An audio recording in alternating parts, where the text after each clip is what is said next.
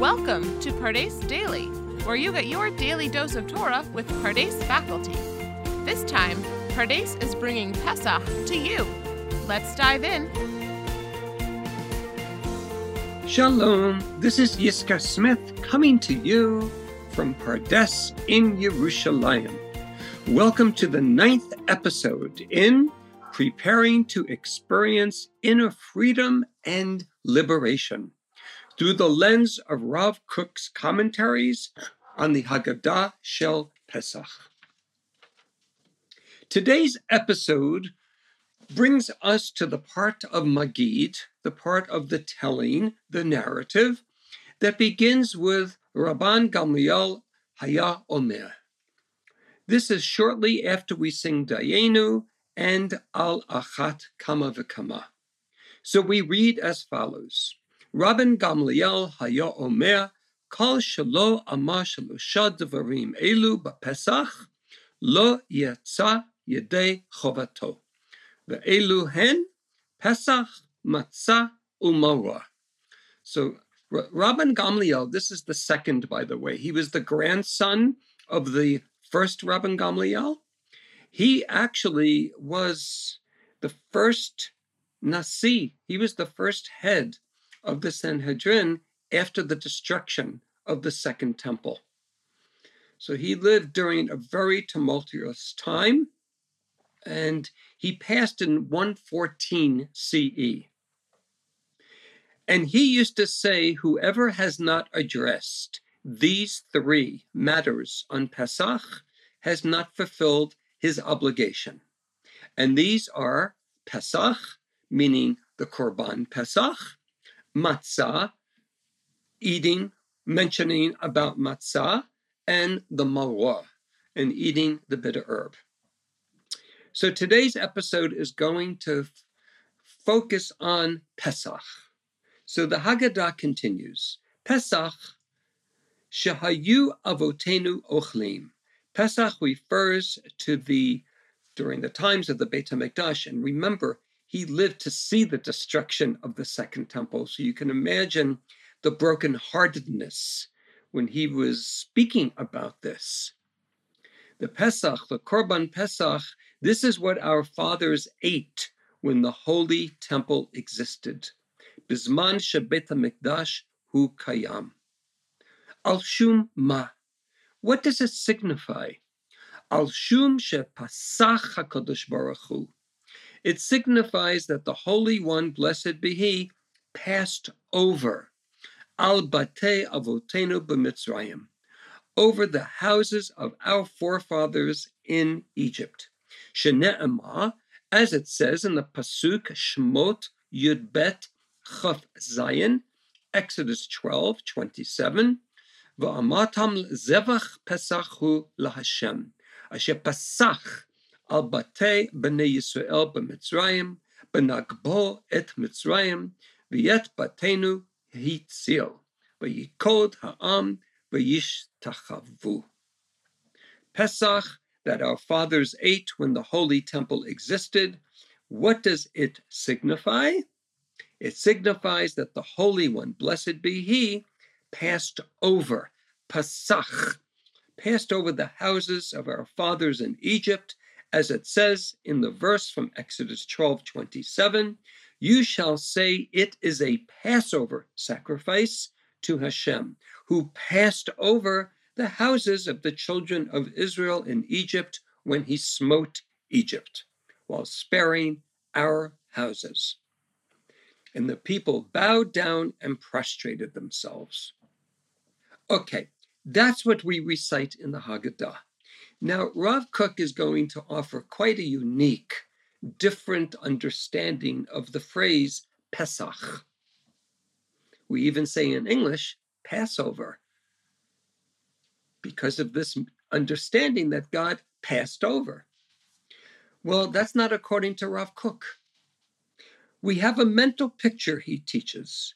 We have a mental picture of the Holy One skipping over the houses of the Hebrews while entering into the homes of the Egyptians and smiting their firstborn. Linguistically, it is very difficult to defend this picture. On Mount Carmel, much, much earlier than this time that Rabban Gamliel II, this is after the destruction of the second temple, during the times of the first temple, on Mount Carmel, the prophet Eliyahu throws down a challenge to the people of Israel. And he says to them, How long will you waver? How long will you vacillate between the two opinions? If the Lord is God, follow him. And if Baal, which is an idol, was people were worshiping idols also then. And he's saying, if you're going to choose Baal, then follow him. That's in the book of Kings 1, chapter 18, 21. Here's the Hebrew. He says, Ad matai atem poschim, from Pasach. Ad matai poschim al shtei haseifim. Im Hashem ha'Elohim, lechu acharav, ve'im ha'Baal, lechu acharav. Till when will you go back and forth, vacillate in between, from this one to that one? There's no passing over here.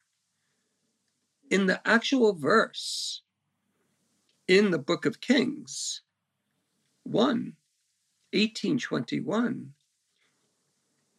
Eliyahu is using poschim in a very different way than how we interpret the pasuk in Shemot, which of course preceded that by many, many years. All we know in the pasuk in Shemot is that the word Pesach refers to when God Pasach al Bate B'nei Yisrael B'Mitzrayim. And we've come to interpret it as passing over. But according to this use of the word poschim, it does not mean to pass over. Rav Kook continues literally, it means how long will you vacillate between these two thoughts? The trouble was not that the Jewish people were passing over or bypassing one or the other, i.e., monotheism versus polytheism, but rather in their minds, they would reside at one thought for a while and then linger at the other thought for a while. So the key words are poschim al, waver between, vacillate between. It does not mean pass over. Thus, Rav Kook continues, based on a careful linguistic analysis, it makes much more sense that God actually visited the houses of the children of Israel in between slaying the firstborn of the Egyptian households. What it means when he pasach, it's that he went into the home of the Egyptians, then he'd go into the home of the Hebrews. He'd go into the home of the Hebrews, then he would go into the home of the Egyptians. Of course, when he went into the home of the Egyptians, he smote the firstborn. When he came into the home of the Hebrews, what happened? Well, let's see what Rav Kook suggests. This visit, this psicha, this dropping by, took the form of Hashra'at HaShechina. Hashra'at HaShechina, the indwelling, the revelation encountering the divine presence in an immanent, in a visceral, in a very real way. I would like to suggest, in fact, it is important to note that Rav Kook felt that Rashi's commentary on Exodus 12:13 is difficult to understand. The verse originally reads, And the blood will be for you a sign upon the houses where you will be, and I will see the blood and skip over you. hadam lechem laot al habatim asher atem sham, upasachti alechem. So Rashi comments, I say, however, that every expression of pasicha is an expression of skipping, passing over, jumping. Hence, upasachti means that he was skipping from the houses of the Israelites to the houses of the Egyptians, for they were living one in the midst of the other. And Rav Kook does not accept this. When Rashi writes in Hebrew, that he passed over, he jumped over.